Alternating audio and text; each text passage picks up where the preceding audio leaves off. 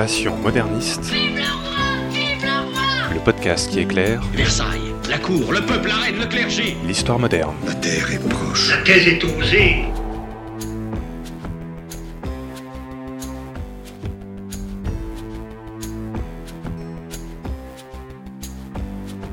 Bonjour à toutes et à tous et bienvenue dans ce nouvel épisode de Passion moderniste. Je m'appelle Fanny Cohen-Moreau et dans ce podcast, je vous propose de rencontrer de jeunes chercheurs et chercheuses, en master ou en thèse, qui étudient l'histoire moderne. Et pour rappel, l'histoire moderne, c'est cette période qui s'est un petit peu glissée entre le Moyen Âge et l'époque contemporaine, c'est-à-dire, en gros, pour l'Europe occidentale, entre les années 1500 et 1800. Épisode 22. Edith et Madame Roland, femme des Lumières, c'est parti. Il y a des gens que, que ça intéresse Non, personne. Bonjour Edith Jouanjean. Bonjour. Edith, aujourd'hui, je te reçois parce que tu as fait un mémoire, un master, qui s'intitulait Madame Roland ou les correspondances d'une femme des Lumières de 1780 à 1787 entre incarnation et distinction de son temps. Déjà, j'aime beaucoup ce titre. Tu étais sous la direction donc, de Dominique Godino à l'université Rennes 2. Es soutenu en septembre 2019. Là, ça fait un moment par rapport quand on enregistre, mais bon, le problème c'est que ces derniers temps, il y a eu pas mal d'événements qui ont fait qu'on a dû repousser cet enregistrement. Déjà, Edith, je voulais te demander vraiment, avant qu'on rentre dans notre sujet, avant que tu nous racontes toute l'histoire de Madame Roland, pourquoi est-ce que tu as voulu faire des études d'histoire? Alors, euh, je me suis longtemps posé la question, en fait, parce que j'ai toujours eu un peu de mal euh, à choisir entre une ou autre euh, discipline. J'avais commencé par des classes préparatoires littéraires, parce que c'est l'avantage d'étudier euh, différentes euh, disciplines de, à manière égale. Et euh, quand j'ai fini mes classes préparatoires, j'ai encore repoussé le, le problème en faisant deux licences, une de lettres modernes et une d'histoire. Tu t'ennuies pas, toi? Non. Mais j'arrivais pas du tout à choisir entre les deux. En fait, j'avais l'impression de délaisser un enfant plus qu'un autre. Et en fait, j'ai dû choisir quand j'ai choisi de faire un mémoire de recherche. J'ai choisi l'histoire plus que les lettres modernes euh, parce que l'histoire a cet avantage de la transversalité. On peut faire de l'histoire de n'importe quoi, on peut faire de l'histoire euh, du livre, de l'histoire de la cuisine, euh, de l'histoire de, tout et de rien. Et, c'est vraiment ça qui m'a attiré, en fait, cette même diversité que je voulais pas abandonner dans, dans mes études. Et qu'est-ce qui t'a amené à travailler sur Madame Roland et pourquoi est-ce que tu voulu travailler sur elle? Donc, dis-nous un petit peu, qu'est-ce qui t'a attiré pour que tu veuilles faire un mémoire sur elle Au départ, j'avais pas choisi euh, d'épistolière particulière, je voulais juste travailler sur des sources euh, du fort privé, donc des écritures de soi, des écritures intimes. Des lettres, euh, Voilà, des correspondances lettres, euh, journaux intimes, mémoires. Et c'est quand je suis allée voir euh, ben, celle qui allait devenir ma directrice de recherche, donc Dominique Godino, que euh, elle m'a proposé en fait de travailler sur euh, sur Madame Roland. Donc je suis allée voir un peu euh, qui c'était. J'en avais entendu parler brièvement pendant la Révolution française, mais moi je voulais pas travailler sur la Révolution française. Et ça tombait bien parce que je me suis rendu compte que Madame Roland, elle était surtout connue pour ça et qu'avant la Révolution française, ben on savait pas grand chose sur elle. On savait qu'elle écrivait des lettres, qu'elle lisait, qu'elle avait une fille, mais c'est tout. Il y avait quelques études qui avaient été faites sur elle, mais du côté anglophone, euh, à part un article sur la maternité, mais qui était assez court. Et euh, il y avait quelques études, mais là, pour le coup, du côté de la littérature, sur ses écrits de jeunesse et sur euh, ses écrits euh, par rapport à sa fille. Et ce qui m'a attiré encore plus quand j'ai commencé à parcourir euh, toutes ces lettres, euh, que j'ai pas lues d'un coup euh, avant de choisir Madame Roland, c'est qu'elle parle d'énormément de choses. Elle parle de sa fille, elle parle de ses lectures, de ses activités, euh, elle parle de botanique, de sciences, de ce qu'elle pense euh, sur le monde, pas politiquement parlant avant, euh, avant 1787. Alors, avant de nous raconter la vie de Madame Roland, plantons un peu le décor avec toi, Edith. Donc, on est à la fin de l'époque moderne. Raconte-nous quel est le contexte historique en France à la fin du XVIIIe siècle. Alors à la fin du XVIIIe siècle, donc euh, plus exactement dans les années 1780, puisque je me suis concentrée sur ces années-là avec Madame Roland, on est à la toute fin de l'Ancien Régime. Alors bien sûr, on ne sait pas que c'est la fin de l'Ancien Régime à l'époque, mais euh, c'est plus ou moins une période de crise, même si on pourrait débattre sur si oui ou non c'est une crise. On est sous Louis XVI depuis 1774, euh, c'est une crise financière, une crise de l'autorité royale, mais ce qui est vraiment intéressant d'avoir en tête quand on étudie Madame Roland, c'est le contexte euh, socio-culturel en fait. On est euh, dans ce siècle des Lumières, dans ce que Kant a pu appeler le siècle de la critique, où en fait la communauté de l'opinion publique indépendamment euh, du pouvoir central, va vraiment, comment dire, développer et user de sa raison pour discuter sur le monde, débattre. euh, et on a euh, cette sociabilité spécifique qui se développe autour de cette volonté de mieux connaître le monde, de- d'en savoir plus. Une communauté de gens de lettres euh, à laquelle euh, Madame Roland appartient directement. Et c'est à travers ces lettres qu'elle participe à cette sociabilité des Lumières à la fin du XVIIIe siècle, donc à un moment donné où elle est quand même assez bien implantée à la veille de la Révolution française. Alors d'où vient Madame Roland? Est-ce qu'on sait où est-ce qu'elle est née ou en tout cas dans quel milieu social elle est née? Elle est née à Paris en 1754 euh, sous le nom de Marie-Jeanne Flippon, C'est mignon. ou Philippon des fois, avec un petit i qui se glisse de ci de là, ça dépend de comment on le trouve écrit dans les sources. Elle ne s'appelle pas Jeanne-Marie Flippon, même si on peut le voir euh, par exemple sur la page Wikipédia. C'est une confusion qui a été beaucoup faite et qui est encore faite dans certains écrits parce que euh, Madame Roland, donc une fois qu'elle devient Madame Roland, elle écrit parfois à la place de son mari. Et elle signe avec les initiales de son mari, qui sont Jean-Marie Roland de la Platière. Et on en a souvent conclu que du coup son prénom c'était Jeanne-Marie, parce que son mari s'appelait Jean-Marie.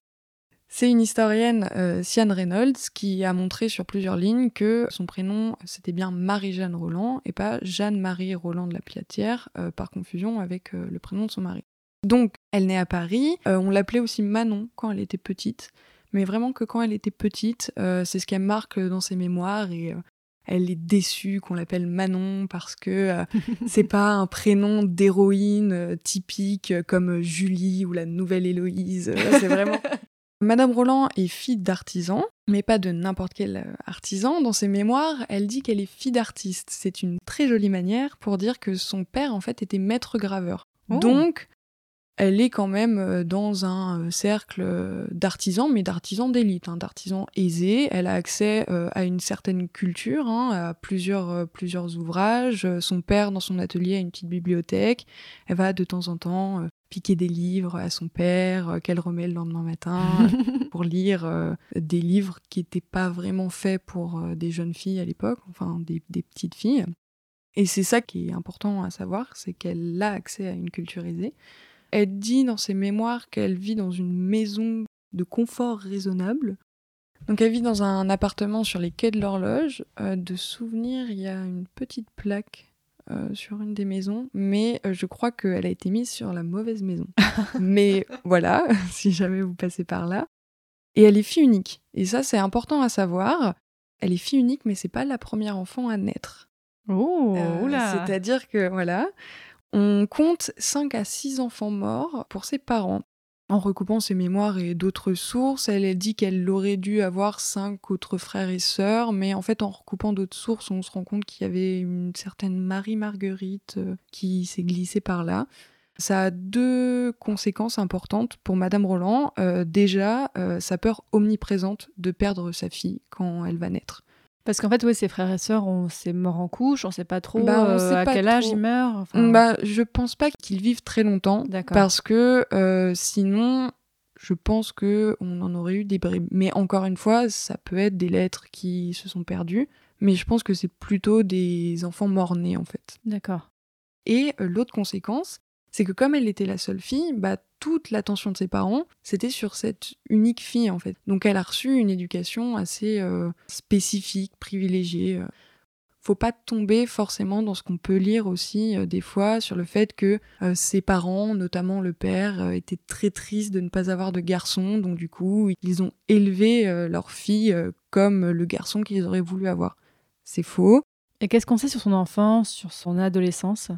On sait beaucoup de choses euh, sur son enfance parce qu'elle en a beaucoup parlé dans ses mémoires. Mais encore une fois, faut faire très attention avec les mémoires qu'elle a écrites parce que elle les a écrites quand elle était enfermée à la prison Sainte-Pélagie. Donc elle savait plus ou moins ce qui allait se passer, c'est-à-dire qu'elle allait être guillotinée. Oh non, tu nous spoil déjà la Voilà. fin. En tout cas, ses mémoires, c'est une source importante, c'est euh, son œuvre principale, mais il faut faire vraiment attention parce qu'elle a tendance à exagérer certains traits, à romancer certaines choses de sa vie, à montrer qu'elle était une bonne républicaine, qu'elle lisait déjà à l'époque euh, certains ouvrages alors qu'ils n'étaient pas si important que ça, euh, par exemple dans les lettres euh, que moi j'avais comme corpus, elle en parlait pas du tout. Elle se complaît à se décrire comme une enfant très curieuse, très intelligente, qui aimait beaucoup lire, beaucoup apprendre, qui allait donc voler des ouvrages dans l'atelier de son père. Et c'est assez surprenant quand j'avais lu ça, parce que bah, dans les lettres que moi j'ai pu étudier, elle est vraiment très triste que sa fille ne soit pas comme elle, elle avait été quand elle était enfant. Parce que sa fille n'aime pas lire, Mmh. elle s'en fiche des livres, et euh, je sais pas si c'est un rapport, mais dans ses mémoires en tout cas, elle insiste vraiment sur le fait que elle c'était une fille très très curieuse, qui aimait beaucoup euh, lire. D'ailleurs, petite euh, anecdote sur ça, on lui donnait des livres euh, typiques de certaines jeunes filles, comme euh, l'éducation euh, pour les filles de Fénelon. Mais elle, elle allait euh, voler des livres qui n'étaient pas faits pour les petites filles, dont Candide de Voltaire. Oh, ah ouais. Et elle raconte dans ses mémoires que quand elle lisait Candide, euh, une fois, euh, il y avait sa mère et une des amies de sa mère. Et euh, l'amie de sa mère euh, s'est effondrée devant ça en disant Mais non, mais c'est pas possible euh, qu'une fille lise un livre aussi dépravé. Et, euh, et sa mère s'est retrouvée à devoir euh, lui prendre des mains euh, son livre et à le ranger. Et Madame Roland euh, était vraiment très triste à l'époque de ne pas pouvoir continuer Candide de Voltaire.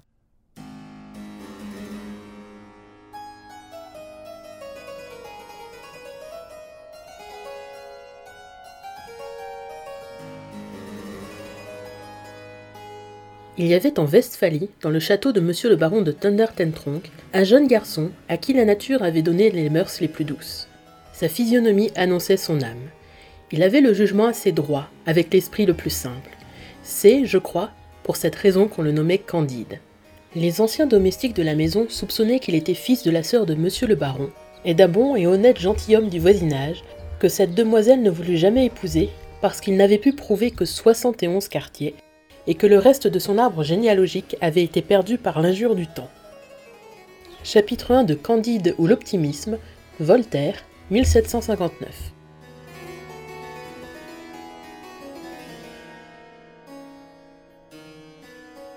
Quand elle est adolescente, est-ce qu'elle reste chez ses parents? Elle ne reste pas chez ses parents, elle souhaite aller dans un couvent. Euh, elle dit à ses parents que non, euh, elle ne veut pas rester là, qu'elle veut avoir une, une éducation euh, propre, euh, typique d'une jeune fille. Elle va d'ailleurs beaucoup à l'église à cette époque-là, ce qui est assez paradoxal parce que par la suite, elle va détester les idées religieuses en tout genre. Donc, elle rentre chez les dames de la congrégation à très exactement 11 ans et 2 mois. C'est très très précis quand elle le dit dans son mémoire, preuve que c'est un véritable tournant dans, dans sa vie. Elle va y rencontrer en fait euh, ce qu'on peut considérer comme sa meilleure amie, qui est Sophie Canet. Elle va aussi rencontrer la sœur de Sophie Canet, qui est Henriette Canet, qui sont deux personnes très importantes dans sa vie, avec qui elle va beaucoup correspondre avant 1780, un peu après 1780, mais beaucoup moins. Et pour le coup, il y a eu beaucoup d'études faites du côté littéraire euh, sur ses écrits de jeunesse. Et combien de temps est-ce qu'elle reste au couvent? Elle ne reste pas très longtemps euh, au couvent, elle revient au domicile familial euh, assez vite. Elle va continuer à euh, garder contact avec ses amis, notamment Sophie Canet, et c'est d'ailleurs grâce à elle qu'elle va rencontrer Jean-Marie Roland, qui deviendra son mari en 1780. Donc c'est une histoire assez courte, mais en fait assez longue, parce que elle le rencontre car Jean-Marie Roland devait au départ se marier avec Henriette Canet, donc la sœur aînée de Sophie, sa meilleure amie. Et c'est comme ça qu'elle va le, rencontrer, elle va se rendre compte qu'il est très cultivé, et c'est quelque chose qu'elle recherche beaucoup chez euh, son futur mari, puisqu'elle se dispute très souvent avec euh, son père euh, sur le fait que elle doit épouser quelqu'un de, stable et qu'elle doit avoir une bonne dot, mais elle, veut juste se marier avec quelqu'un qui a de la culture. En fait, il va y avoir plusieurs péripéties. Il va partir en Italie, ils vont pouvoir euh, que se parler à travers des lettres, euh, ils vont pas vraiment se voir. Et quand il va rentrer, elle va décider de bah, que c'est lui qu'elle veut épouser, même s'ils ont une très grande différence d'âge. J'aime bien 20 quand c'est elle qui décide qu'elle veut Oui. l'épouser. C'est peut-être euh, un abus de ma part euh, parce que euh, je suis souvent de son côté, enfin je vois les choses à travers elle. En tout cas, elle le décrit souvent comme euh, c'est moi qui ai décidé euh, d'épouser euh, Jean-Marie Roland de la Pla- Platière, c'est moi qui ai décidé d'aller m'installer dans un petit appartement pour accumuler de l'argent pour pouvoir ensuite épouser Jean-Marie Roland de la Platière. C'est comme ça qu'elle le présente. Et oui, c'est assez plaisant de penser que c'est elle qui avait la main mise dessus, même si c'était sûrement quelque chose partagé par les deux amants. En tout cas, elle finit par l'épouser en 1780. Ils vivent au départ à Paris. Et lui, il est quoi en fait? Il est artisan? Non, pas du tout. Il est inspecteur des manufactures. Euh, Donc un il- petit peu un grade au-dessus. Voilà. Donc déjà, euh, lui, il est euh, de la haute bourgeoisie. Plusieurs fois, à partir de 1780, euh, Madame Roland va essayer, avec son mari, euh, de lui faire obtenir ses lettres de noblesse. Comment on obtient ces lettres de noblesse? Parce que c'est une expression qu'on a aujourd'hui, mais ça voulait vraiment dire quelque chose en fait? Obtenir ces lettres de noblesse, c'est remplir certains critères euh, d'hérédité, avoir un certain aussi patrimoine euh, financier pour espérer obtenir un titre de noblesse, donc changer de statut social, passer d'une haute bourgeoisie à euh, vraiment être noble, donc avoir un poids social différent. Euh, C'était quelque chose que euh, recherchaient euh, beaucoup de gens à, l'époque euh, pour euh, asseoir en fait leur pouvoir aussi, mais aussi leur statut. Et c'est quelque chose qu'a recherché Roland de la Platière, mais aussi sa femme, à deux moments de leur vie. D'abord, quand Madame Roland était enceinte, parce que euh, espéraient forcément, comme beaucoup de familles, obtenir un petit garçon, ce qui n'a pas été le cas. Mais en tout cas, quand elle était enceinte, euh, la famille de Roland de la Platière l'a beaucoup poussé pour qu'il essaye d'obtenir ce titre de noblesse, euh, parce que ce serait du coup euh, une sorte de gage sur l'avenir pour euh, leur enfant.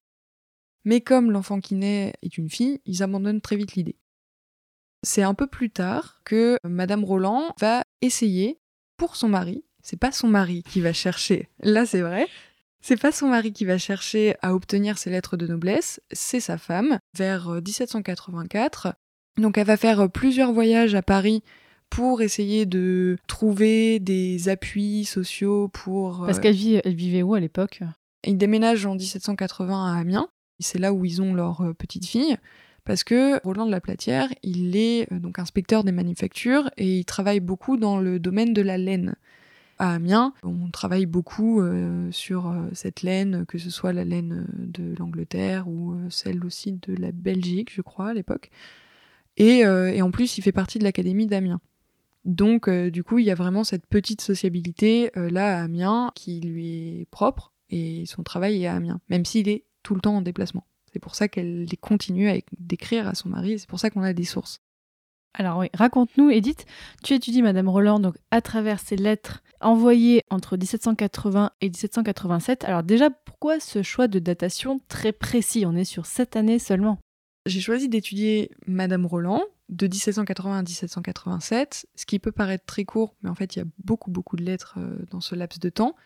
Je me suis arrêtée à 1787 parce que je voulais m'arrêter avant la Révolution française. Parce que. Madame Roland a beaucoup été étudiée pendant la Révolution française. Au départ, je m'étais dit, euh, je vais m'arrêter en 1789, parce que c'est un peu la date butoir, euh, enfin, rupture qu'on prend pour la Révolution française. Mais je me suis très vite rendu compte que, en fait, dès 1788, Madame Roland se politise énormément. Euh, elle commence à parler de, de politique, euh, de ce qui se passe euh, à Lyon, parce qu'à l'époque, ils habitent à Lyon. Ah, Ok, donc ils avaient déménagé entre Voilà, ils ont encore déménagé. Je trouvais que 1788 tranchait beaucoup plus déjà que 1789 dans le contenu de ses lettres. Avant, elle ne parlait pas du tout de politique, elle disait même qu'elle ne s'intéressait pas à ces choses, que la politique l'ennuyait. Euh, mais euh, en 1788, elle commence vraiment cette politisation, et moi je me suis dit, je ne peux pas prendre en compte cette année-là, parce que vraiment mon corpus va être beaucoup trop dense, déjà qu'il l'était énormément. Euh, je vais m'arrêter en 1787.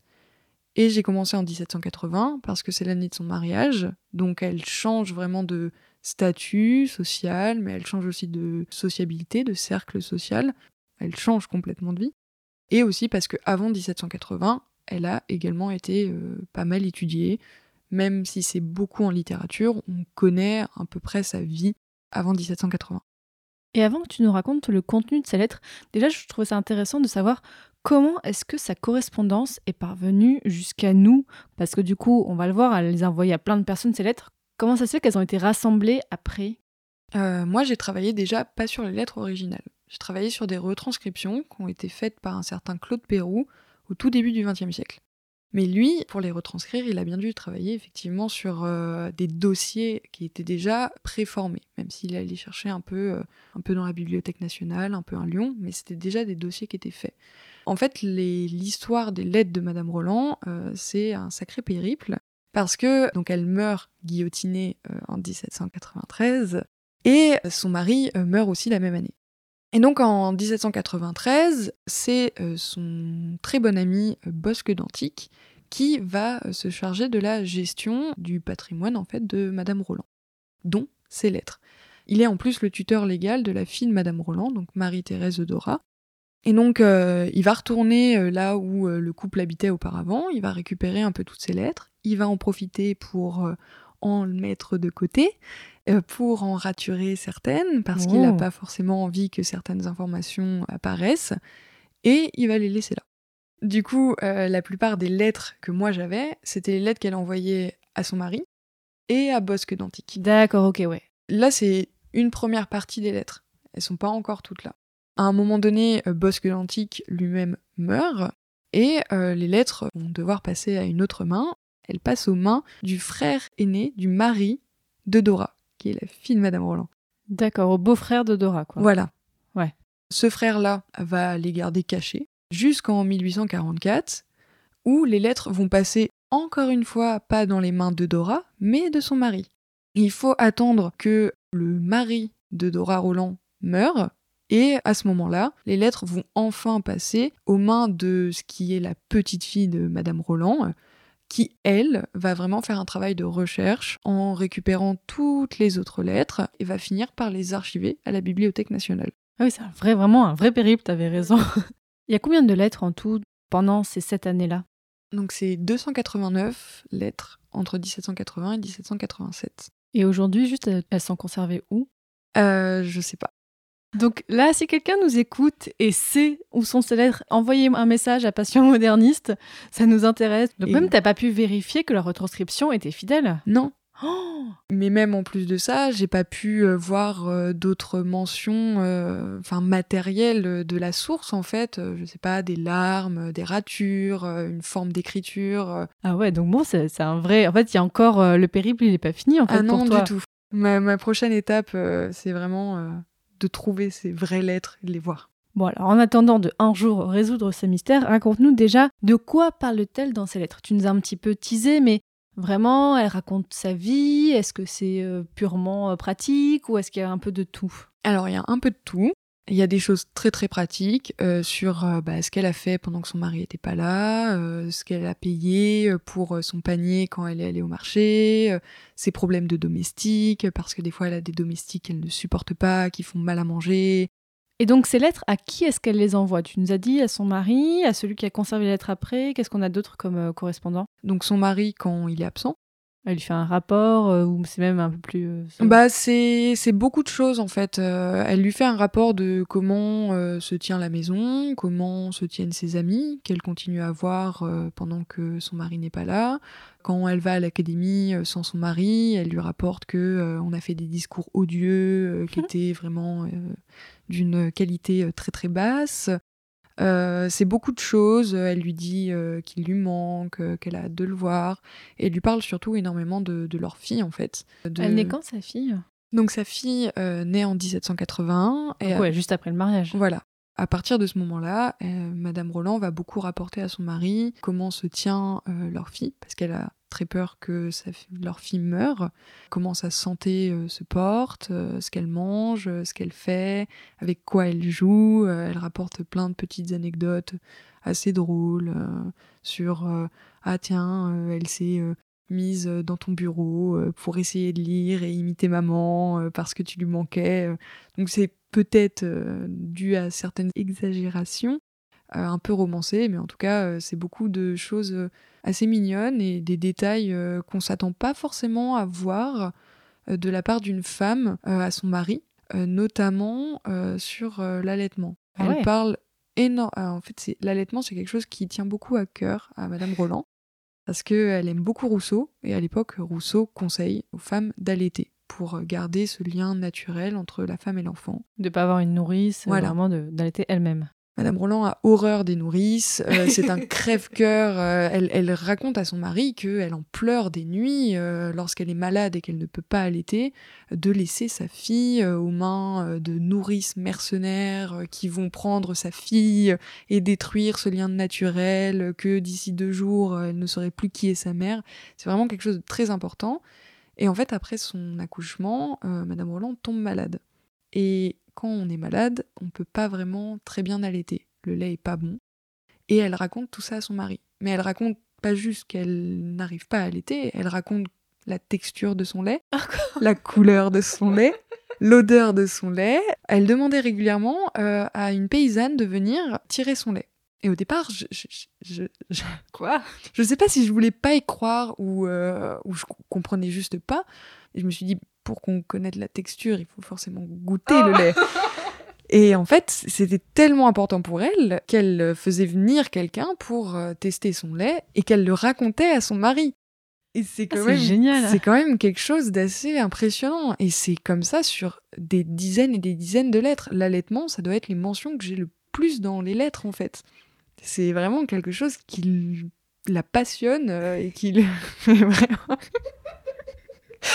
très bizarre à dire, mais c'est vraiment. euh, J'en ai fait des lignes et des lignes dans mon mémoire, quoi. Non, mais c'est génial sur Mm. l'histoire de l'intime. Là, on apprend plein de choses dans ces Ah oui, lettres-là. ah oui, clairement, euh, sur, sur ce point-là, euh, sur l'alimentation, sur ce qu'elle mange, elle, elle décrit tout. Elle décrit ses menus, elle décrit comment elle cuit son poisson, qu'elle prend du vin blanc, euh, qu'elle boit de la bière pour faire mousser le lait, parce qu'à l'époque, on pensait qu'il fallait boire de la bière pour faire mousser le lait. Tout ce genre de choses, elle le rapporte à son mari. Est-ce qu'on a les lettres du mari ou pas? Alors, moi, je les avais pas, mais Claude Perroux, qui a retranscrit les lettres au début du XXe siècle, a eu cette fabuleuse idée, vraiment, je le remercie, a posteriori, de mettre en note de bas de page, parfois, les réponses de son mari. Et des fois, on a quelques réponses, mais pas sur l'allaitement, parce Donc, que... C'est-à-dire que dans le dossier, on a aussi les réponses? Oui. Oh là là, mais. si un jour on retrouve ce dossier, on fera un épisode 2. Je Juste pense. sur ça, il faudra qu'on en parle. Ah non, mais... Donc elle écrit à qui d'autre à part son mari? Donc, elle écrit à Bosque d'Antique, un de ses amis les plus proches. Euh, avec lui, elle écrit beaucoup euh, sur la botanique. Lui, il est botaniste? Oui, il est botaniste. Euh, en fait, Madame Roland l'a rencontré avec son mari quand elle allait suivre un cours de botanique au Jardin du Roi, au tout début de leur mariage. Et par la suite, ils ont continué à se correspondre très souvent, en parlant d'herbes différentes, de botanique, de santé, de médecine. Euh, Ils s'envoient beaucoup d'ouvrages de botanique. Euh, sinon, il y a forcément Sophie Canet, mais que je retrouve très peu en fait dans mes lettres, quatre ou cinq fois. Parce que déjà, au tout début de la période que j'étudie, donc en 1780, Madame Roland est à Amiens, et Sophie Canet est aussi à Amiens, donc forcément, quand on peut se voir, on ne s'écrit pas. Et euh, aussi parce qu'il y a un petit froid entre elles deux. oui, c'est ce que j'allais dire. Elle a quand même piqué le fiancé de sa, de sa sœur. Voilà. Ça, déjà, c'est un peu mal passé, même si euh, l'affaire avait été familialement euh, prise en charge. Roland de la Platière s'était déplacé pour dire que non, il n'épouserait pas Henriette Canet.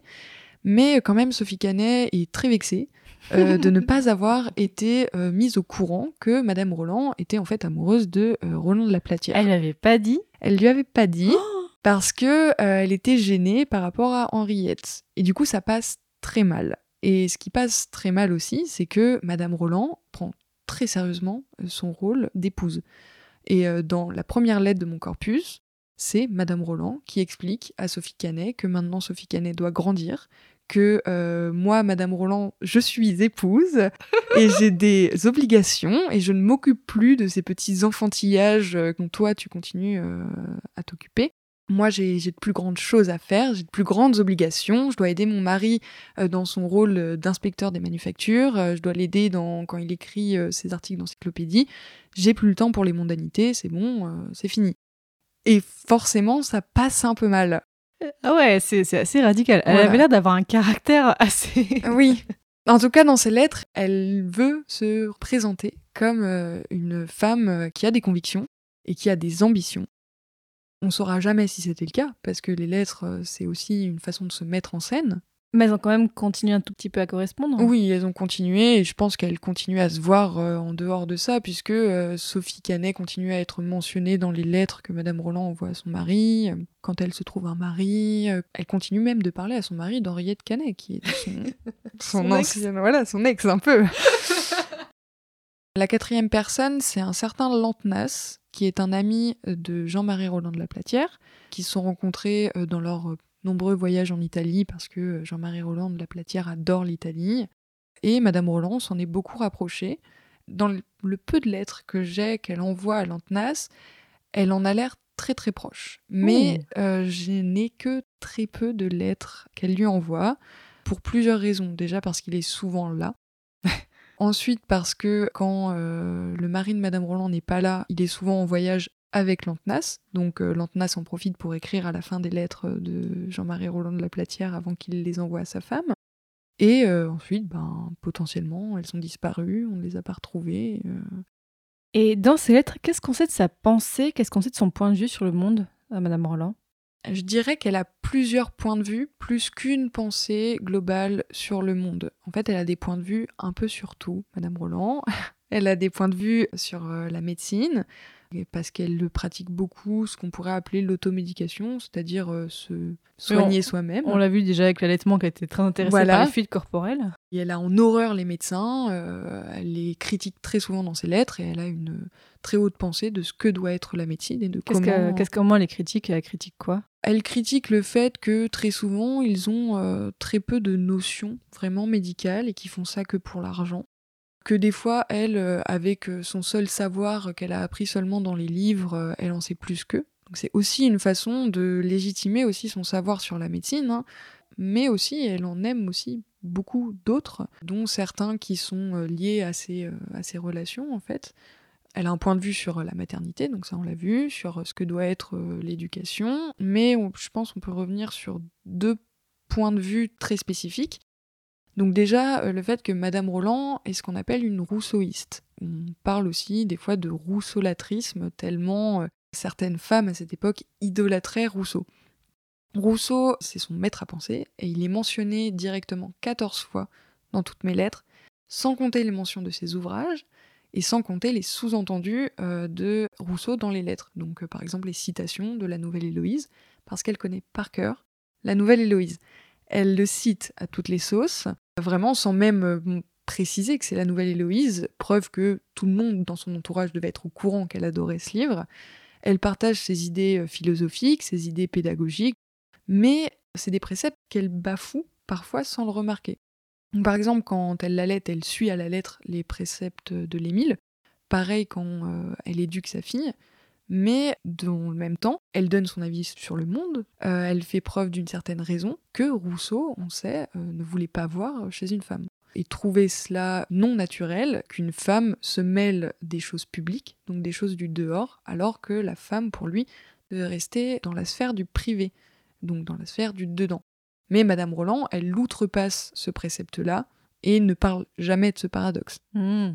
Je pense qu'elle se situe peut-être euh, dans une sorte d'exception. Comme elle, elle connaît si bien Rousseau, elle peut peut-être euh, passer outre euh, ce précepte-là, ou alors elle préfère juste ne pas parler de ça.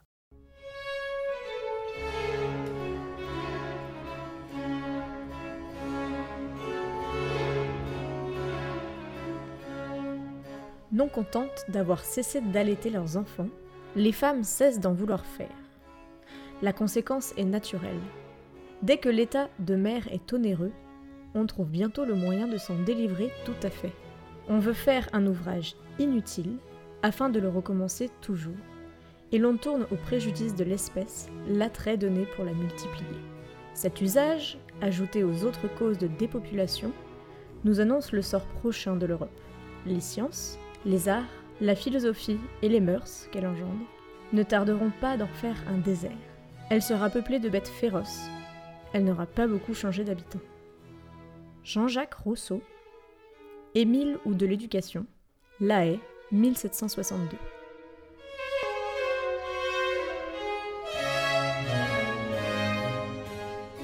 Donc un autre point de vue très illustratif de la façon de penser de Madame Roland, euh, c'est celui de la femme. sa vision sur la femme.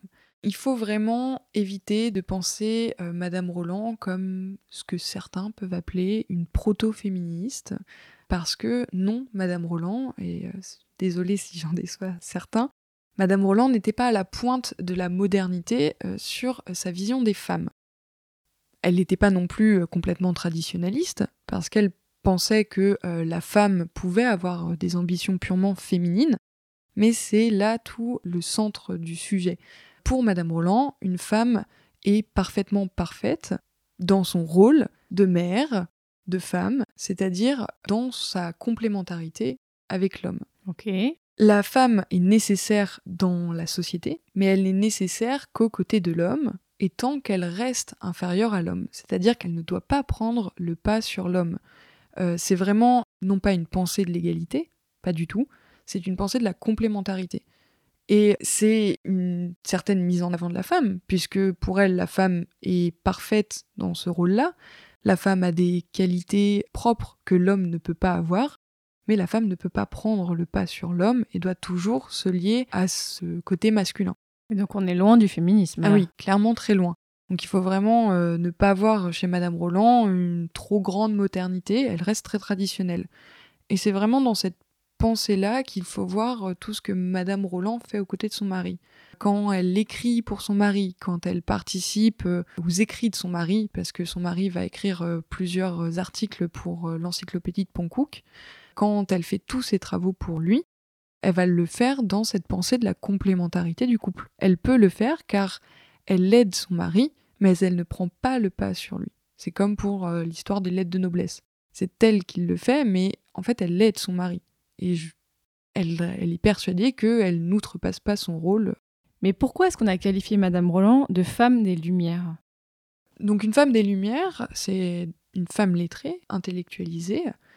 Et euh, Madame Roland correspond à cette définition de femme des Lumières parce qu'elle a la volonté d'en savoir plus sur le monde. Elle est très intéressée par les sciences, elle écrit, pas seulement des lettres, elle écrit euh, d'autres choses, des, petits essais, mais même dans ses lettres, elle écrit euh, sur euh, ce qu'elle pense de la femme, ce qu'elle pense du monde. Elle échange avec d'autres gens dans la communauté de lettres qui est propre aux Lumières, dans cette sociabilité des Lumières, et elle participe vraiment à cette mouvance globale de vouloir en savoir plus sur le monde. Et qu'est-ce qu'on sait de la vie de Madame Roland après 87 Donc tu ne t'es pas centré sur cette période-là, mais je veux bien que tu nous en parles un petit peu pour nous raconter bah, jusqu'à la, fin de vie de Madame Roland. Madame Roland, après 1787, donc même si elle reste à Lyon, elle est fortement euh, liée à la Révolution française. Pourquoi? Parce que bah, son mari va euh, fortement s'y intéresser. Il va devenir euh, maire de Lyon après 1787, et c'est comme ça qu'elle va peu à peu se politiser. Son mari va monter à Paris au tout début de la Révolution française. Elle va décider de le suivre pour quelques mois, jusqu'à faire monter euh, leur fille à Paris, montrant que ça y est, euh, ils veulent rester à Paris, ils veulent faire partie de, cet épisode qu'est la Révolution française. Elle va ouvrir un salon en 1791 à Paris et seulement à Paris. Elle n'est pas salonnière avant, elle n'a pas de salon à Lyon. Et euh, en 1792, son mari devient ministre de l'Intérieur. Ah ouais, donc là, on a, elle a vite, vite, vite gravé les échelons. c'est, une, grosse euh, ascension sociale. Ah bah oui, directement. Ils vont devenir euh, des figures euh, centrales du parti girondin dans la Révolution française. Euh, ils vont être beaucoup critiqués pour ça, notamment par des figures comme euh, Robespierre. Ils vont être critiqués dans des journaux comme Le Père du Chêne, euh, vraiment des grosses satires où Madame Roland s'amuse à séduire des gens dans son salon, est une femme de mauvaise mœurs qui... Bien sûr. Voilà. Comme toujours, on, on revient à ce type d'accusation. Voilà. Donc son mari, lui, est mou et elle, elle le manipule. La fin de l'histoire, c'est que euh, Madame Roland est emprisonnée donc à la prison euh, Sainte-Pélagie. Mais pourquoi? Parce que euh, bah, elle est girondine et que c'est la terreur et que on va aller la chercher dans sa maison pour aller l'emprisonner. Donc là, en fait, juste, je fais un gros, gros résumé parce que, alors moi, personnellement, la Révolution française, j'avoue que je ne m'y suis pas jamais trop intéressée, mais en gros, voilà, il y avait deux parties dans la Révolution française et finalement, il y a eu scission entre les Girondins et le parti de Robespierre. Et donc, le parti de Robespierre a dit bouh, les Girondins. Donc, elle, comme elle était liée à ça, elle s'est retrouvée en prison, c'est ça? Voilà, c'est ça. Parce que c'était une traîtresse qui n'était euh, pas assez euh, révolutionnaire, en fait. C'est juste pas la même vision de la révolution, c'est ça? Et euh, elle se retrouve emprisonnée, pas son mari, qui lui va fuir honteusement de Paris pour finir En laissant sa femme. en laissant sa femme et sa fille. Quoi? Voilà. Mais la fille, elle est en prison? Non, sa fille, elle reste, euh, elle reste dans la maison et elle est recueillie par euh, la domestique préférée de, de Madame Roland qui l'a suivie euh, d'Amiens à Lyon à Paris. Mais lui, il s'enfuit avec ce qui semble être l'amant de Madame Roland. Quoi? Ce qui est très très bizarre. Alors, quoi, quoi, quoi, quoi, quoi de- Tu nous sors d'où cet amant de Madame Roland? Alors moi c'est un amant que je n'ai pas du tout euh, vu, mais je m'y suis pas intéressée, mais apparemment Madame Roland avait un amant pendant la Révolution française, mais elle ne l'a jamais avoué parce que euh, oui, c'était son pas. amant. Voilà. Son mari s'enfuit avec cet homme-là, qu'il ne sait pas que c'est l'amant de Madame Roland. Ah, oh là là Donc c'est un peu gênant et euh, Roland de la Platière finit par se suicider dans une forêt je ne sais où, complètement nu, avec une euh, petite note sur lui en disant qu'il est désolé. Voilà. Et c'est rapporté par. Lamartine. Ah ouais, à Lamartine, d'accord. Oh Et donc, elle, Madame Roland, elle finit donc par être exécutée? Elle finit par être exécutée. Bah, Sophie Canet va venir la voir à la prison en lui disant Vas-y, on échange nos, nos vêtements. euh, moi, je me fais passer pour euh, toi. Toi, tu te fais Oh. passer pour moi. Et puis, comme ça, on- tu t'enfuis et t'es pas tué. Et Madame Roland fait Non, euh, je, je suis fidèle à mes, Très mes Socrate. convictions. Très Voilà. Socrate, non, je, je vais mourir jusqu'au bout. quoi. Voilà, elle écrit ses mémoires dans, ses- dans cette prison avant d'être guillotinée. Et puis, euh, on dit qu'elle aurait dit euh, sur l'échafaud Ô liberté, que de crimes on commet en ton nom.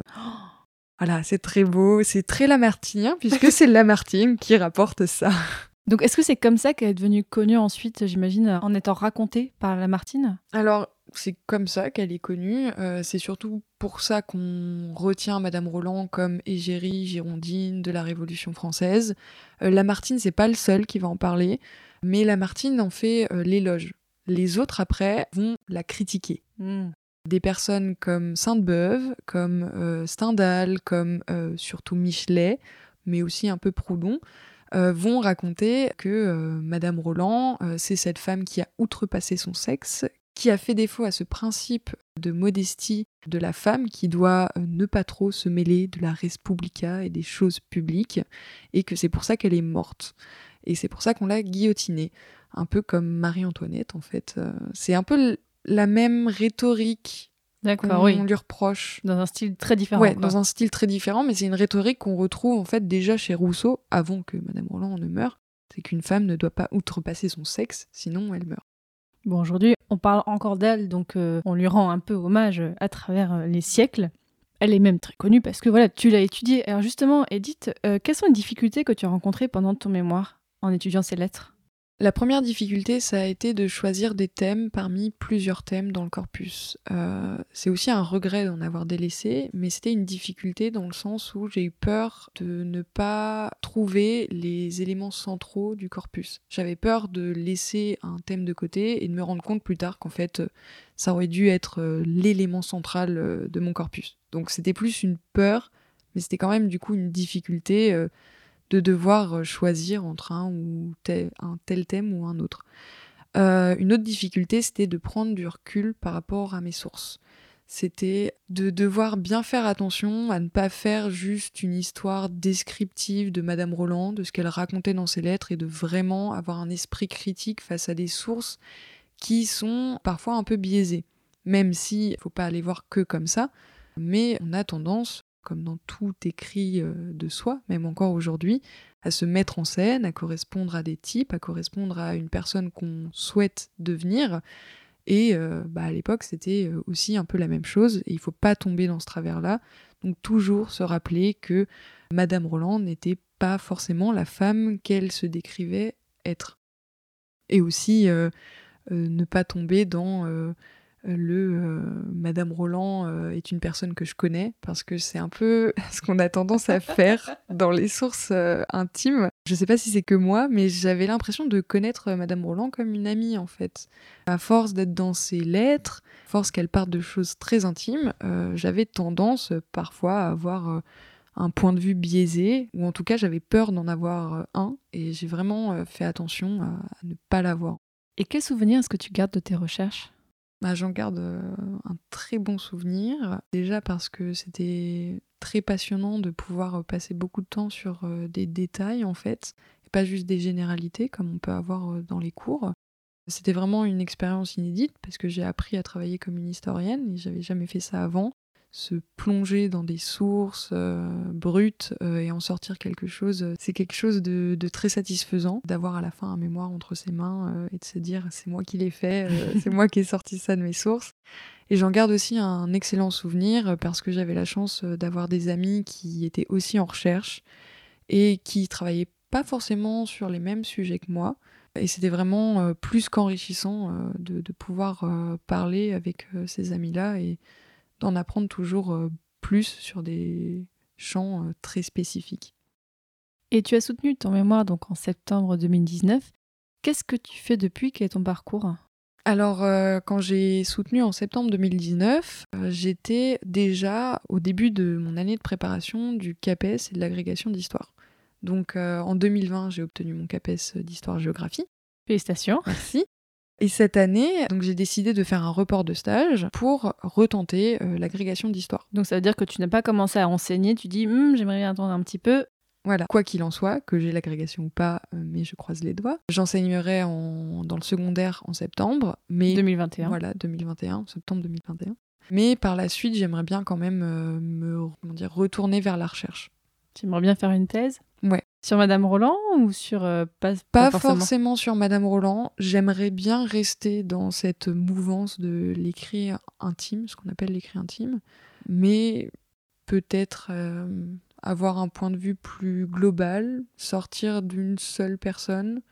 Euh, je pense que Madame Roland, j'en ai pas forcément fait le tour. Si tu redécouvres les lettres en plus, ça serait quelque chose quand même. Ce serait quelque chose. On pourrait en faire quelque chose.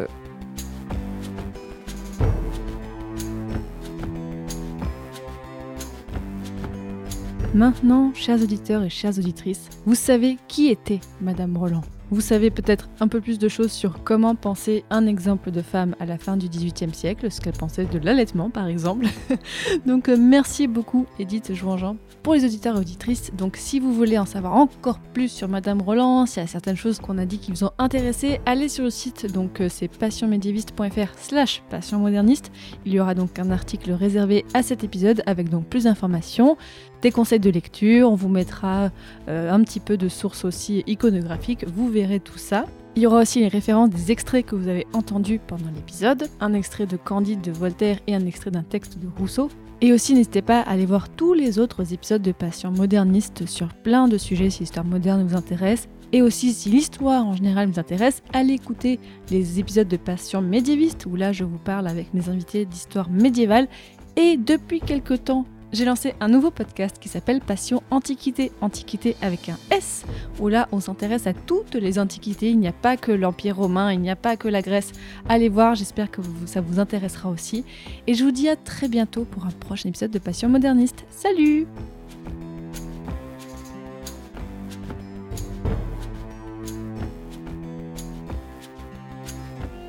Que je sois né ou d'avant le déluge, j'ai souvent l'impression de tout recommencer. Que j'ai pris ma revanche ou bien trouvé refuge dans mes chansons. Toujours j'ai voulu exister. Que vous sachiez de moi ce que j'en veux bien dire. Que vous soyez fidèle ou bien simple passant. Et que nous en soyons juste au premier sourire. Sachez ce qui pour moi est le plus important. Oui, le plus important.